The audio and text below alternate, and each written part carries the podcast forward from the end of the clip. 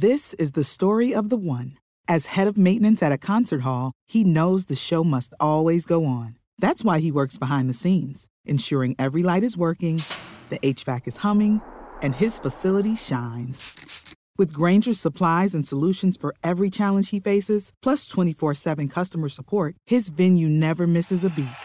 Call click grainger.com or just stop by. Granger, for the ones who get it done. Hey everyone, welcome to Entrepreneurship by Design with Dr. C. I'm your host, Dr. Caroline, and thank you so much for joining us today. Entrepreneurship looks different for everyone. How and why we start our business, challenges that occur, pivots we have to make, success we achieve, all while life is happening. That's why I love sharing these inspiring entrepreneurs with you and shed light that there is enough room for everyone to succeed and thrive, even if you're in the same industry. I am so honored today because I have Dr. Erika Michalski with me, and she is an aggressive optimist and authenticity advocate. She is passionate about data, documentaries, dance parties, and dessert. Her signature Eat Cake for Breakfast bag reference a lifestyle choice she is very committed to and an external reminder that she chooses to move through the world unapologetically as herself. A former competitive cheerleader and collegiate co- cheerleading college coach, Erika loves glitter and enthusiasm, encouraging everyone she meets. After exploring the unique intersection of authenticity, data, and encouraging the development of others, she founded Strategically Authentic, a consulting co- company dedicated to helping individuals and teams leverage who they are and get where they want to be. Erika is known by clients and colleagues as one who believes even the most ambitious goals are possible as long as they're planned rootedly in authenticity. She is ready to celebrate successes of every size along the way to achieving them. This wife and mother of two was once referenced as big bite of food. it was intended to be a backhanded compliment, but the data doesn't lie. She is a big bite of food, and we'll get into that. So I hope you're hungry. Please help me welcome my friend, Dr. Erika Michalski. Hello. How are you? I'm great. How are you doing? I'm great. Thank you. I am so excited to dive into your journey. And I know we were chatting before, but you have done so much. You've accomplished so much. But I just, I really love the authenticity of who you are, but also your tagline and everything you've created. But how did you get here as like your journey? I would love sure. to know. I'm sure everyone else would too. Um, the high level, you know, 5,000 foot view is I showed up and kept showing up. And that's what life does to you sometimes. So I have a very non-linear journey. And I think most people really do. And even people who, so I have a daughter, we talked about this before. I have a daughter who's eight. She wants to be a vet when she grows up. I have no doubt in my mind that she will become a vet when she grows up. I, you know, I think parents who have kids sometimes they're like, oh, my kid says this and next week it'll be this. No, I'm confident if we were to connect in 15 years, my daughter would be a vet. Now, even if you know at eight what you want to be, the journey is not linear. I, at eight, wanted to be 37 different things, none of which are what I am now because I don't think I knew this was a thing. I just kept showing up. I have an undergrad degree in child development. So I started as a preschool teacher, which is why my office looks like that of maybe a preschool teacher who just like held on to that. Um, and then my master's and my doctorate are in higher ed and adult learning theory. So I, from an education standpoint, mm-hmm. was equipped to provide education and guidance to everyone from arrival to departure on the planet. I run the gamut of learning mm-hmm. and have had um, high ranking positions on campuses. I've run divisions and departments for nonprofits. I've done a lot of different things, but I ended up here because life created an opportunity for me to reset a little. My significant other is younger than me. He finished his PhD and we moved to Colorado, and I had the opportunity to restart my career because uh, I was working in higher ed at the time and um, we live in Fort Collins, so Colorado State is here, but the opportunities for me, um, being the partner of a, a postdoc, were really great because postdocs don't usually stick around. So when we moved to Colorado, I got to take this stuff that I've been doing on the side for fun. I mean, who does professional development and strategic planning for fun? Me, I do. so I got to take all these things that I've been doing for fun and say, okay, what would it look like if I decided this is the direction I'm going next? And I'll tell you, it was a lot of struggle, but I reflectively can say I listened to all the things that I had loved across my professional life and even before that. And by choosing to do that, even the worst days and the most frustrating days have had a different kind of energy and momentum since I started doing this professional development consulting and strategic planning consulting full time. And now between that and the keynotes that I give, I'm constantly busy, but with, with things that I love and am passionate about. So I have no complaints, uh, but there are a lot of tear stained moments that came with getting to where I am. Absolutely. And where does your passion from authenticity come from? Oh man, because life is hard. and when you try to do life as someone else, you're just choosing to make it harder it I've been passionate about authenticity for as long as I can remember. The idea of being myself. I mean, I loved Barbie longer than most people, which is where my Instagram handle comes from. And I still love Barbie. And I actually just picked up a collector Barbie from my childhood that's getting a new home in my office. And I'm very excited. Mm-hmm. Um, but I I look at Barbie and there's so there's two different stories about how authenticity shows up for me and how this came to be. I look at Barbie. She went to space in pink glitter and nobody was like, "Hey, you can't do that." So, you know, as much as I realize there are issues with Barbie as an icon for children. I'm again, I have a child of development background, like I'm not here to make Barbie the poster child for all children.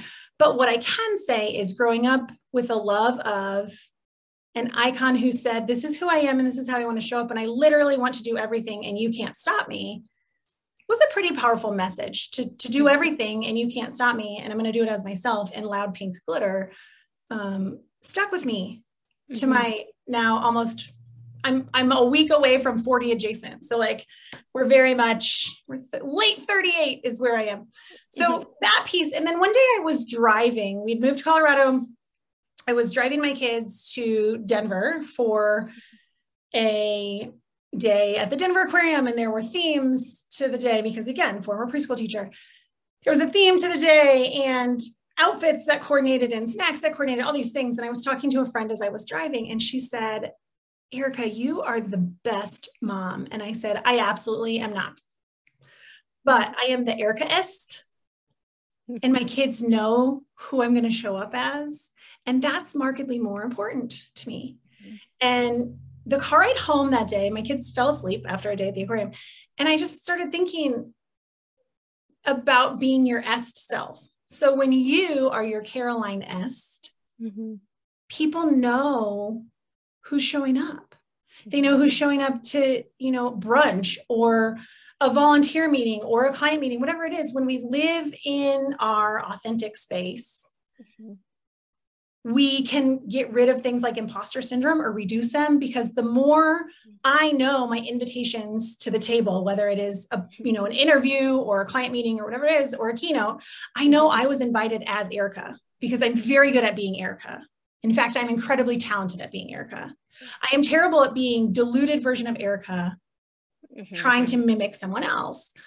But i know my invitations come because of who i am and the idea that we can help create a culture around that for entrepreneurs and for businesses and for teams and for companies yeah. helps manage employee engagement differently if we can get rid of imposter syndrome in employees mm-hmm. and we can bolster their confidence instead by creating a space where they get to show up as themselves it changes the narrative and the culture so little pieces all along the way i've always mm. contently been who i am and i can look back and say the times when i tried on some other persona. I felt awkward the whole time. Like I'm not cool. I joke about this a lot. I'm not cool, uh, but I'm awesome. I think you can you can be awesome without being cool. Cool yeah. is a metric dictated by external mm-hmm. guidelines and it dictated by Twitter and Instagram and pop culture and things that if you miss a day, mm-hmm. you fall behind. So chasing that carrot is overwhelming. So I just show up as myself, and that that's okay. Um, not everybody wants this, mm-hmm. uh, and I'm fine with that. Mm-hmm. I love it. I love that you said like the imposter syndrome because a lot of people talk about that. Like I've talked about that too, where it's like when you're leveling up or in this space. But if you're really just leveling up and you're still yourself, you're just shifting some things or you're learning new information or you're growing, it's mm-hmm. okay. But I, I love that you said that too, because I think it's just like standing your ground and owning who you are from the inside out and allowing yourself to be the best version of you and be authentically you. And I know that's your tagline, but that's also what you embody just from all the posts I've seen that you've done, everything just encountering you as well. It's just being able to be you. And I think that's so, so key. And it's hard, easier said than done for a lot of people that I've encountered where they don't feel safe to be themselves. What allowed you, like growing up, to just really be Erika? Um, I I never questioned it. Uh, love it. Love it. I, I, that's a really great question. And I think the answer is yeah. I never questioned it. I never thought I wasn't supposed to be myself. Mm-hmm. Um, you know, even in awkward teen stage, and I, I had a lot of tremendous influences in my life. Um, my the best example I can give is my second grade teacher, who was also my first grade teacher. When I moved to second grade, she did too. And um, I have been fiercely confident since arrival on this planet, I think. And in second grade, by by second grade, because it was my second year with Mrs. House, uh, I was ready to be her student teacher. Is really what happened, and she never made me feel like I wasn't allowed to exist as myself. And she figured out how to yeah. honor second grade Erika without squelching any of it. And there's magic in that, creating space yeah. for kids. And I see that now, having a, a child going into third grade and child going into second grade. It is hard to create spaces for all these little humans who are trying to figure out all these pieces when you're also trying to have control and get things done. So, mm-hmm. one of the greatest influences in my authenticity was Molly House, who I'm still friends with, who my children have read to on Zoom during a pandemic and have met and all these things. But she said, You as you are is exactly who I want to see. And she never stopped saying that. And that message is essentially the message that I give to my client base, the message that I gave at a keynote for 400 high school students two weeks ago. You know, it doesn't matter who's listening mm-hmm. creating this idea that you as you are is who I want is one of the most powerful things we can do. Yeah. I, am just like feeling all that because I, it's just so imperative that people hear that message. And I'm so glad you had such a profound teacher which allowed you to really love teaching as well, or just being edu- ed- educating individuals, but really being able to be you. And I think more people, if we allow other people, give them the permission at such a young age, they don't question it, they don't worry about it. Like it's creating those spaces. And I think that is just so amazing that you had such a phenomenal teacher to really change your world as well of or continuing to be in your world. And when people show up with ideas in your life, whether it is uh, you know, an elementary schooler or a high schooler mm-hmm. or a colleague, how we respond to new ideas can change how they feel like they're allowed to show up yes. as themselves. What I mean by this is when I, so Mrs. House, great example, but across my life, even after Mrs. House, I had other teachers and, and even in my own household with my parents, mm-hmm. when I had a random idea or a new thought, or I'm going to change career paths, or I'm going to do this, or I'm going to do that, you know, whatever it is, the people who saw me as me, mm-hmm. who wanted to empower my existence and my objectives, said, they didn't say why. they didn't ask me why I had this crazy idea. They said, how do we get there? Right. They asked me to make a plan. And I think that's probably part of where my passion for strategic planning is. People said, okay, sounds great. Their initial response was, all right, now what? not in a critical way, not in a, oh, okay, now what kind of mindset, but in a, all right, now what? What do we do? How do we get there? How do we get there to whatever your next vision is? And from corporate CEOs to university presidents to, you know, the person that you're volunteering on a local board with, big ideas that are given space to breathe mm-hmm. have more power because sometimes the big idea is terrible, right? Like I've had plenty of terrible ideas in my life. But sometimes the big idea needs someone else to say, okay, and and and so that's that's part of what I've created for myself, but it's because along the way everyone said, mm-hmm. "All right, so what does that look like? How do we get there?" Oh, I love it. And, you know, I feel like there's a lot of individuals that get stuck or told that their ideas are crazy or questioning them versus like giving them that space of like, okay, like, how do we do that? So, with growing your business, like, how has there been any roadblocks for you along the way? Sure. I'm a loud blonde female for starters. So, like, credibility doesn't really get thrown at me um or at least in the beginning didn't now now it's different right things yeah. are things are different and culturally we've shifted a lot but I, oh, yeah. i've been loud since the beginning and um you know part of the shift for me was i thought in the beginning business looked a very specific way mm-hmm. so the biggest roadblock i had was trying to conform my existence from a business standpoint. So, not necessarily my existence as a person, but conform what business meant and looked like mm-hmm. to expectations instead of realizing that that's not a thing. Um, because I didn't go to school for business. so, yeah. I didn't have any idea I was going to end up running my own business. And I tried to model things that I knew had been successful because of projects that I'd worked on or people that I'd seen and all that. And, and it took me a little while to get my own sense of okay, those are all examples of success and they're all really great. But how does Erika define success and where does that go? How do I get to that? And creating my own essentially strategic plan for myself um, without worrying if it was right, mm-hmm. because that's not how business works. So that was the biggest, that was the biggest hurdle was like letting go of doing it right. I mean, there are certain things that I definitely want to do right, like my taxes, Yes. that is not up for creative interpretation. Hello, federal government and state government. I see you. I'm doing everything I can to follow all the rules. Um, I think I actually overpay because I'm so paranoid. Um, so I'm afraid of the federal government. Um, but the number of things that have an actual right way to do them mm-hmm. is a lot smaller than people realize mm-hmm. because we look at one example. But if there was one right way, there'd be one book, and there are bookstores full of books. Mm-hmm. And I will tell you, 50% of what I read in books doesn't apply to me and how I approach my stuff.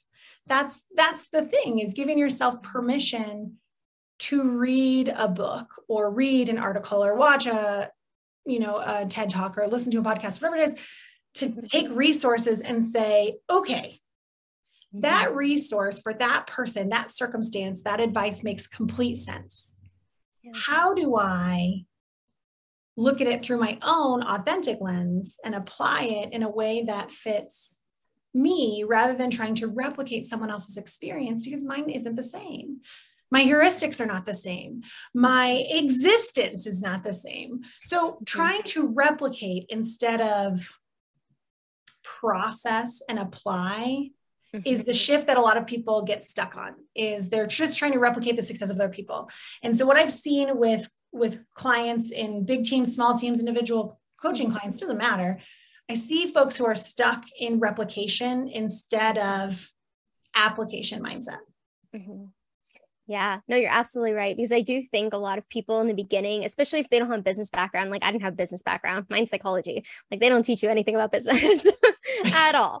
But being able to take the resources absorb the information, but then applying it in the way that you would apply it. So it's like that foundational piece to help you grow into what you want to build. But I think it goes back to like what you're saying is just being authentic to yourself of what works because you can try a million things from different people and it doesn't work because it's not like meant to be. And also it's going against like your natural instincts as well.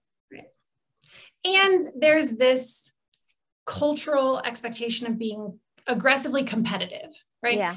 The the secret about authenticity is that it erases the need for competition because you can't compete with someone else and be authentic at the same time. It doesn't work. Right. So if you are competing in an authentic mindset, then you may be competing with yourself from yesterday. But mm-hmm. that's where the competition has to end because you know, you and I could be pursuing similar professional goals. And if I'm mm-hmm. doing them my way and you're doing them your way, then my opportunity is to cheer for your authentic pursuit of that Mm-hmm. And to recognize that your authentic pursuit of that has nothing to do with my authentic pursuit of that. And that, you know, there's all these lists. So I told you I'm I'm almost 39. So I will be spending a year joking about being 40 adjacent because we tell women that being 40 means certain things. And I think all of them are ridiculous. Um, it means you've been around the, the sun 40 times. That's what it means. like that's, that's the extent of what it means. Yeah. Yeah. But we have all these messages, particularly targeted at women about accomplishments that are time bound and, and all these things. And uh, before we moved to Colorado, we lived in St. Louis. And in St. Louis, the publication there has a 40 under 40 list. So you could spend your whole life trying to get noticed for 40 under 40. We moved to Fort Collins, and the publication here has a 30 under 30 list. And we moved when I was 33. So if I had been, if that had been my metric, right? If my mm-hmm. success was defined by these external metrics, I I moved and, and made it impossible to be successful. I, I created an impossible circumstance for me. So instead, and, and those lists are great and they honor people who've done incredible things and they highlight people who are doing great things. But if you look at that list and the competitive nature of being recognized in that way or in other ways, there are a myriad of other ways that people can get recognized. If it becomes about winning that recognition, mm-hmm. then you're competing in ways that are compromising your ability to exist as yourself. Yeah. Oh, that is so spot on. Just like even thinking about that too, because I think success looks so different for everyone. And you were saying that earlier too. This is just like kind of a refresher for people listening, but really understanding that define success on your own terms because it can look very different from person to person. And it normally does, unless you are focused on what society thinks. But at the end of the day, it's what makes you happy and what's going to allow you to live your life to the fullest as well. Um, but I wanted to ask you because I know some people might think that you're too much um, or been told you're too much. But what are your thoughts about that? And can you tell me the story about a big bite of food? Well, I was yes. introducing you about yes. that, so I was like, I got to dive into that. Yeah, yeah. So I I am a lot, and if you want a lot, I cannot imagine a person who's more excited to come be a lot for you. Now, if that is not the dynamic that you need in this moment, I cannot minimize who I am. And I refuse to minimize my existence. So if I consistently show up as a lot and someone, you know, hires me for a project and then asks me to tone it down, it's very easy for me to say, no, no, this is, you picked this, mm-hmm. right? Like this is who I am. So when I was younger, early in my professional career, um, was very excited, enthusiastic about something that was happening in a person that I revered quite a lot that I was excited to be sort of collaborating with and um, who I looked at as sort of a mentor and role model to some degree, said to me one day, sort of in the, I call it a verbal Cindy Lou Who. So, you know, in the original Grinch, when Cindy Lou Who gets patted on the head, yeah. she said, You know, Erika, you need to remember you're a big bite of food. And she said it in this way that was like a little bit I mean, it was supposed to be a backhanded compliment. That was the intent was to, to say a nice thing, right? With a smile, you're a big bite of food. Um, but in a way that made me feel small and less than. And it hit me hard. Um, and, and it was probably over a year, maybe even two before I let go of the hurt that that felt. And I looked at it and I was like, I know what her intent was, but the truth is, I am a big bite of food. And what will happen when I lean into that instead of looking at that as hmm. a compromising quality? So I'm a lot. I don't want to not be. Mm-hmm. Um, I don't know how to not be. Just ask my children when we're in public. I am very good at dance moves in the grocery store. And, um, you know, I know there are people who need exactly what I bring to the table. Mm-hmm. And if I didn't show up with that, someone might not get what they need. So I show up as a big bite of food covered in glitter and enthusiasm because some people mm-hmm. have spent their whole life waiting for someone to be enthusiastic about their existence. And if they cross my path, I want them to know I'm on their team. Oh, I just felt that. It's so true though, you know, when you think about just where people need that extra umph or that just really need that enthusiasm to really light that fire underneath them to make those changes, to really level up to the, their potential but being having that cheerleader in their corner that's going to motivate them to take that action that's all internal because everything as we know it's all internal we can yeah. hear everything but really helping guiding them to that so i would love to hear a success story you've had recently with whether it's any of any of your clients because i know you have a wide variety Whew, okay um Sure. You know, I was working with a client who was in the process of moving from being a privately held company to publicly traded, applying to be publicly traded in the SEC application process. If you've ever looked at that, is a monster. Like, um, it's a lot. And I was a contributor to that process for them and part of the discussion around that application process and subsequent investor meetings and all those things. So for those who are not familiar with any of that process, you know, if if I say SEC and you think of college football, um, I hear you, I feel you. But for those who know, it's it's not something you can do half-heartedly. You have to care about what you're doing. And when you're frustrated, being a person who can say, why are we doing this? Why do we care? right? When you hit a wall, being able to say to someone, okay, I can tell we're frustrated. Why do we care? Let's go back. Let's step back three steps and say, what was the original driving impetus for this decision to become publicly traded? Why did that matter?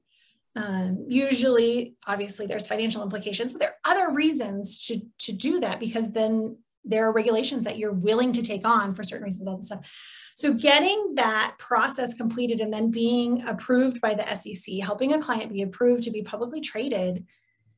Mm-hmm. And that is a years long. Pro- I mean, this is not a process that takes two weeks. This is not, this is something you have to have continued passion for and enthusiasm about. So talking about the plan and the pieces and what do we do and how do we hit the ground running because we feel confident this is going to happen? And how do you retain optimism with undertones of practical reality and, and those things and when dates move and time you know time targets move and all this? Being part of that continued momentum for something that some companies never do um, either because they don't pursue it because they're afraid or because they don't know how to move through that process or they try to move through that process and they can't do it with the level that the sec is looking for being a part of that collective experience um, and sitting on the other side of that mm-hmm. is a is to me a huge success story because I did it in you know red lipstick and glitter. and that's what it's about. being For able me, to it is. yes, no, but that's what I'm saying. It's like being you and helping yeah. them through that process because I, I've never personally done it, but I've heard like I know people that have, and it is exhausting, it sounds like, but being able to keep that going as well is really imperative to know that there's an end date in sight. um, but with that being said, what are two to three tips you could let us know when you're starting your entrepreneurial journey that could wish you wish you would have known in the beginning?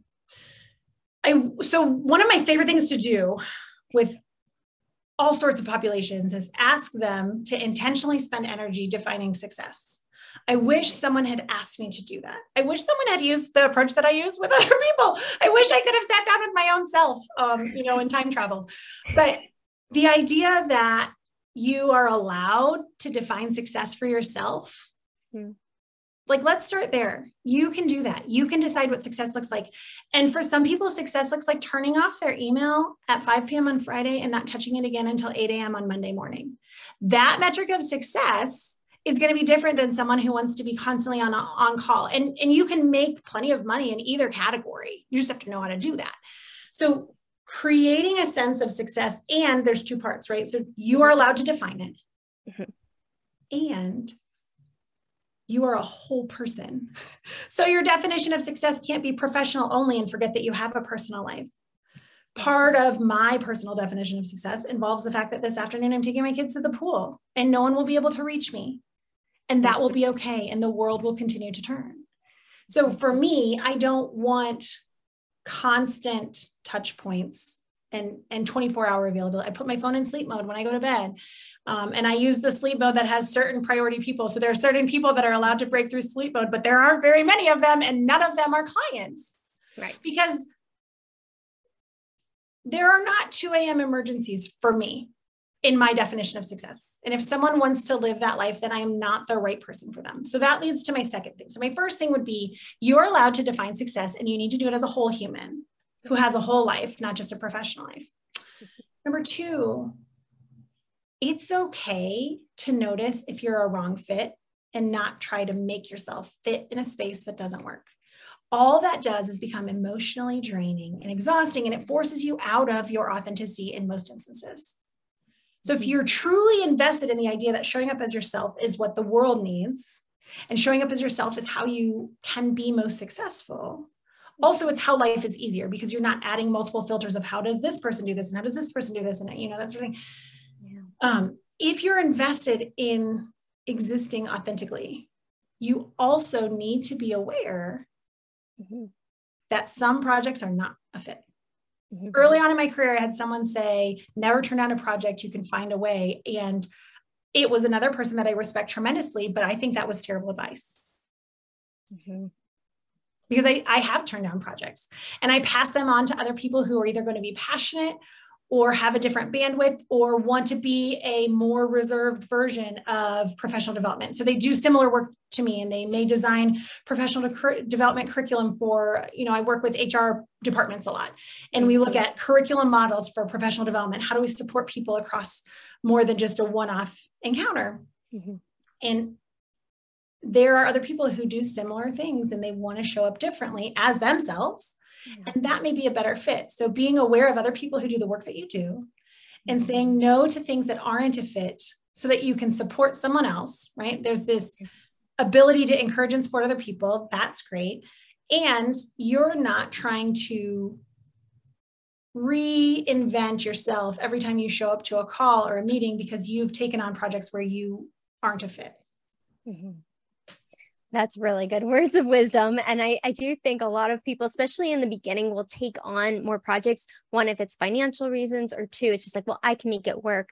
But I think it just rings true to the fact that if you are not a fit, it's okay. It's not saying anything about you, it's just not the right content or the right um, platform or the right program or whatever it is that's for you. And that's okay. But I, I love that you highlighted that too, because I think it's important because you hear advice from all different types of people, but it, it goes back to what makes sense for you internally, because that is going to show up in so many different ways if we don't negate it from the beginning.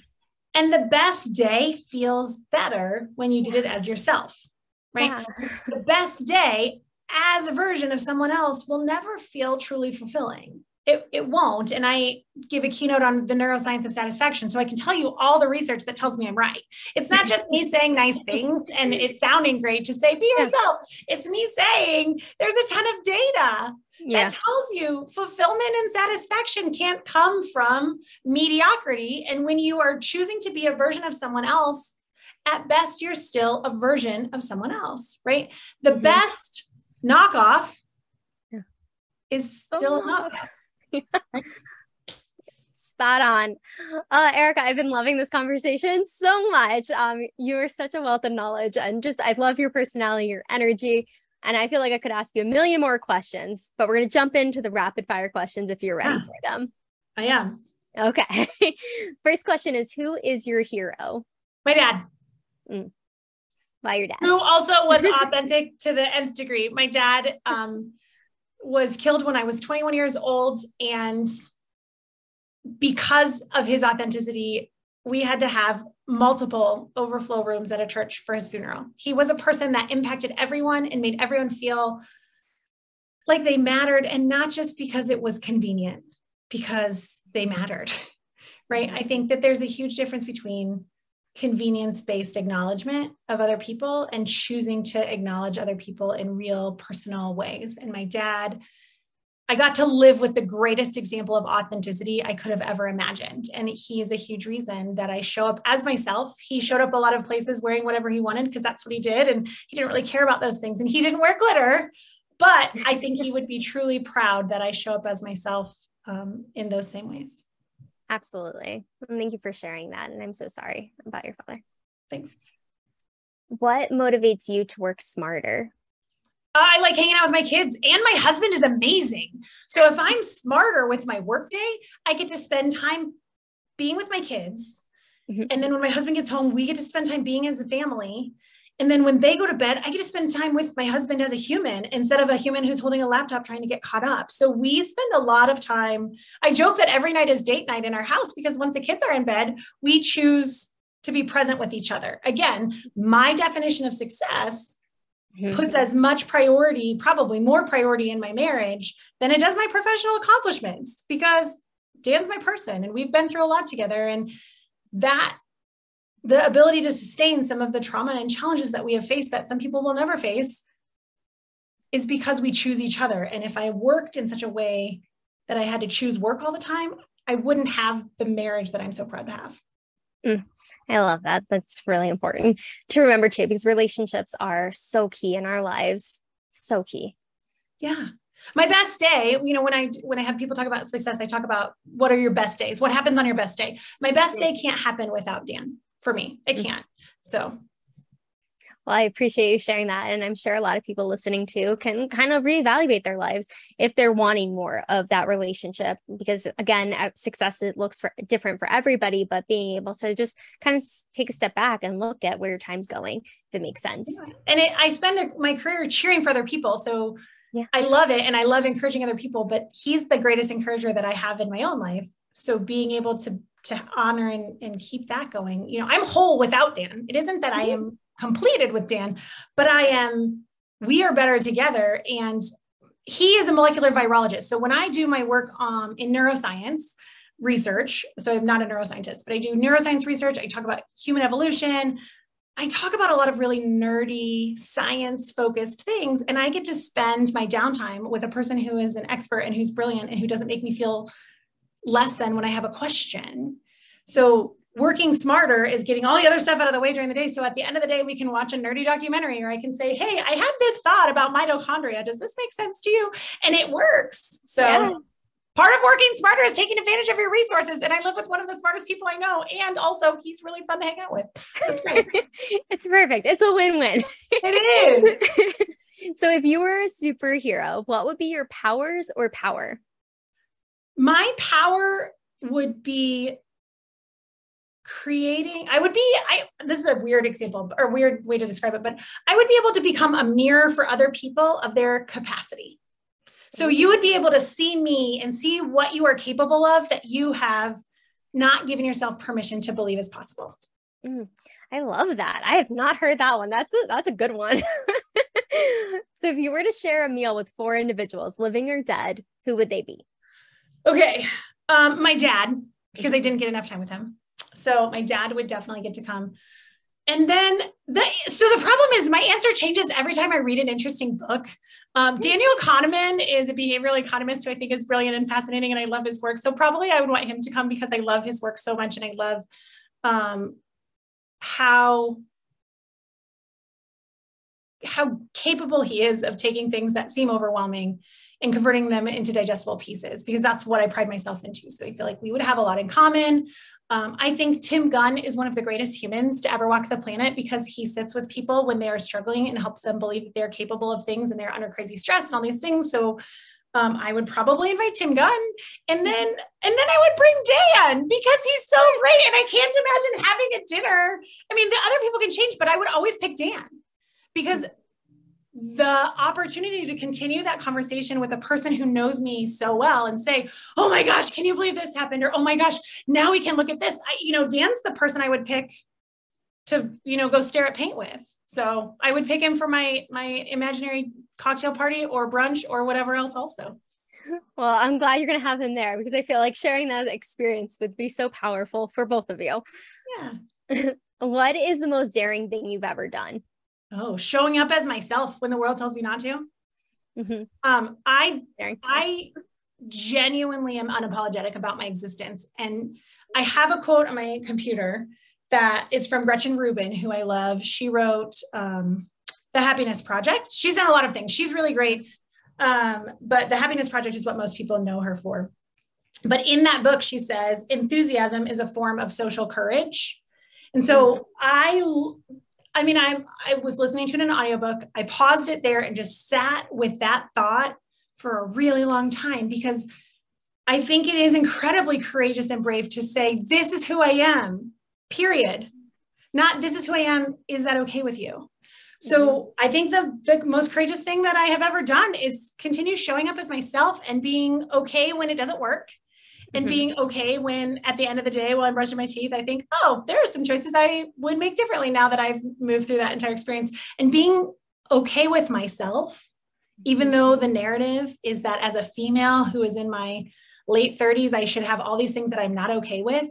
Um, I'm great with myself. And I think that's pretty darn bold. Yes, I would definitely attest to that. what is the phone app that you use the most? Um, oh, my calendar. But like, does that count? Yeah. Um, because, it does. Because I often don't even know what day it is, but my calendar tells me where I need to be and what time. So the day doesn't matter as much. Um, during the school year, as long as I get my kids to school and we have, you know, we have sneakers if it's gym day or whatever. But like my calendar makes sure that I don't miss things. So that is the app I use the most for sure. I, I believe it. It keeps you strategic for your day. also, it tells me when I should log in for like flights too. so, so it really is. It's like my own personal assistant, only it doesn't um, respond when I ask it to do things. it just keeps you organized. It just good enough. Good enough. Being late or not aware. Yes. Exactly. um, so I know you mentioned a few books, but what is the last book that you've read? Um, the I don't know. I'm listening right now to one by Jenny Lawson, and I was laughing so hard I was crying. She's amazing and brilliant, and talks about mental health in a way that's really approachable and honest. Um, she has major mental health struggles and challenges, and she doesn't try to pretend. Um, so Jenny Lawson's the book that I'm reading right now is called Broken in the Best Way Possible. And I truly was laughing so hard I was crying while I was listening to this book when I was at the pool the other day with my kids. So it's my current read. Does that count? Am I allowed to cheat? I basically just rewrote your question to what are you currently reading? You know what? Um, I always leave it up to the guests on this one. These listeners, I it's not that I'm trying to cheat. It is that I can't even pick a favorite food besides ice cream or salad because the if you pick ice cream or salad, then you have so many choices with it. So the idea of narrowing down choices gives me a little bit of anxiety. So my current book is that is Jenny Lawson's um, unbro- or broken in the best possible way. And if you need some insight into mental health that is really honest and also the most random collection of stories written in a sort of stream of consciousness way you know yeah. i say that positively you listening to it it just feels like someone's taking you on the most random journey, but you're you're you're in for it. You're ready. You're good. I think that's a really good read. I, I, definitely want to add it to my list just because, like, I know we talk a lot about mental health on here, but it's just so important to recognize it and have it something that's digestible for people too. Yeah, because great. I'm a huge awareness and just advocate for it. But um, so if you were to have a movie about your life thus far, who would play you? Kristen Bell, but not Kristen Bell from Frozen. Although whatever. she has a great singing voice, and I have a vocal performance minor, and I would love to think that I would have songs in a movie about my life um, that I would get to randomly sing because that's how I live my life. Yeah. But if you have seen the show The Good Place, she has like the perfect yeah. timing and like just a hint of snark. And actually, on that show, she has a ton of snark, right? Yeah. Um, so I think that version of Kristen Bell would be who I would be delighted to have represent my existence. Oh, I, I could see that. There's a lot of resemblance personality wise.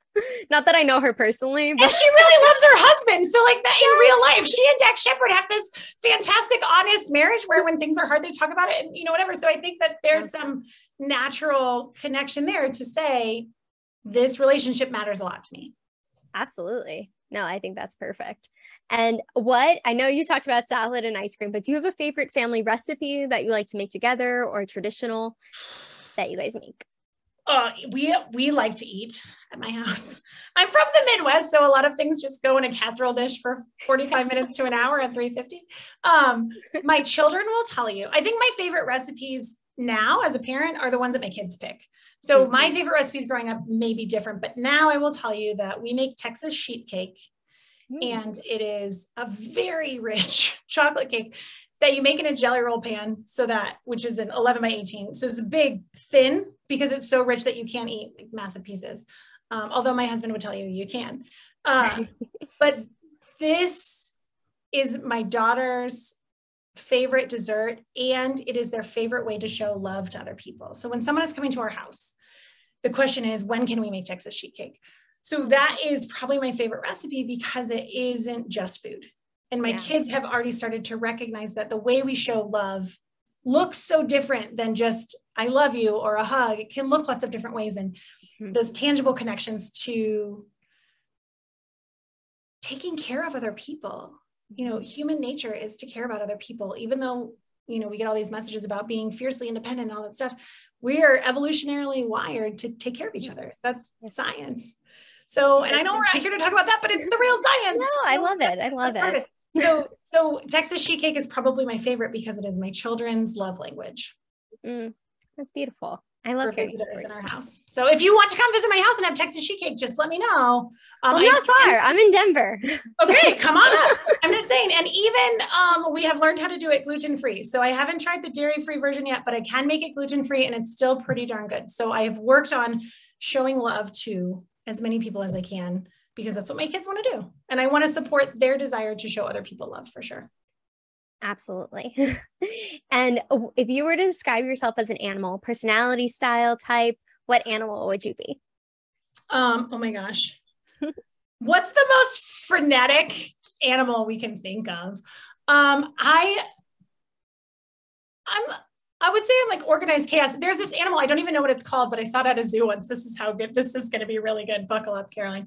So there's this animal that has spots and stripes. It's a it's a cat. It's part of the cat oh, family. But it has spots and stripes. And I feel yeah. like that is, you know, it's an animal that shows up in the wild and is like, oh, animals are either supposed to have one or the other. I'm going to have both because that's who I am as an animal. So I think that that feels really like a good fit um, for this moment. Also, any high pitched bird is probably appropriate as well. So take a loud, elaborate bird. I could probably be one of those. Um, because most birds show up unapologetically as themselves.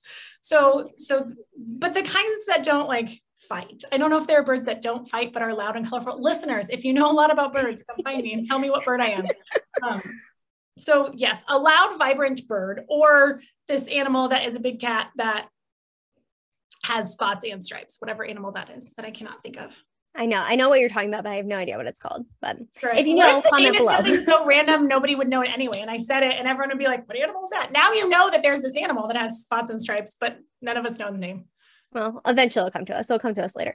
Um, So I know you kind of already touched on it, but if you have a day off completely from your clients, what, how's your favorite, or what's your favorite way to spend that day? Oh, I walk the dog and listen to an audiobook for sure. Preferably if it's an if it's a non-work day, I, I love audiobooks. That's how I get in a lot of my research is walking the dog, listening to audiobooks. But on a non-work day, I would prefer to be lighthearted and funny. So I have a lot of authors that fall into that category. Bill Bryson is another, one. Jenny Lawson, Bill Bryson is another one um, that I just laugh. I like laughing. I would spend my whole day laughing um, and feeling all the feelings and probably happy crying, which I already, before we recorded, I told you I was happy crying this morning. Um, I love a good happy cry. I love a day full of laughter. I love being exhausted at the end of the day, but not drained. Mm-hmm. So that's my difference. I would be exhausted and I would fall into bed exhausted from a day full of every version of joyful existence that was possible. Mm-hmm. Oh, sounds like a perfect day. and what's something an outsider wouldn't know about your industry? Oh, that that it is more valid than people give it credit for. I think um, I think people look at professional development as fluffy malarkey, right? Those mm-hmm. are technical terms, fluffy malarkey. And meaningful professional development, intentional professional development that is rooted in needs assessment and true empowerment of employees and the opportunity to help them step into spaces they didn't think they were capable of. And, and all those pieces true intentional well-designed professional development mm-hmm. is absolutely powerful. But the vast majority of what is out there at, labeled as professional development is respectfully a waste of time. So i think that's part of it is, is there's a lot of fluffy malarkey out there. So the people who think that are probably right. They've run into that. Professional development without continued application doesn't really serve a purpose so that is part of what I'm so passionate about when I work with teams and companies is okay, so you want to have me come in for a day. Great. I'm ready to come in for a day. I will wear glitter. What glitter color do you prefer? Like, I will ask all these questions. Um, and how mm-hmm. do we give the time that I spent there continued impact? Because if we're not doing that second piece, professional development is mostly just a frustrating waste of time to the people who participate. And then it becomes a waste of resources. And then we create this experience where everyone hates professional development. I can completely understand why people hate professional development. And when they see me on their calendar and they've not encountered me yet, that may increase their frustration out of the gate. Oh, I have this mandatory professional development thing I have to go to. But if it's me and I've worked with the people in their corner mm-hmm. to do a meaningful needs assessment, and we are going to give it purpose and we are going to give it momentum and we're going to give it purpose in six weeks and in four months instead of just purpose for this moment because we want to check it off the box you know we want to check the box and say oh we did professional development for q2 like here we go um, professional development with purpose can be one of the most powerful ways to change an organizational culture I could that was a super long answer. that's okay. That's okay. It, it, goes with the flow here. There's no right or wrong way here. Perfect. Um, Great. But I have one final question before I let you go. Where can people find you, hire you? We'll link everything below.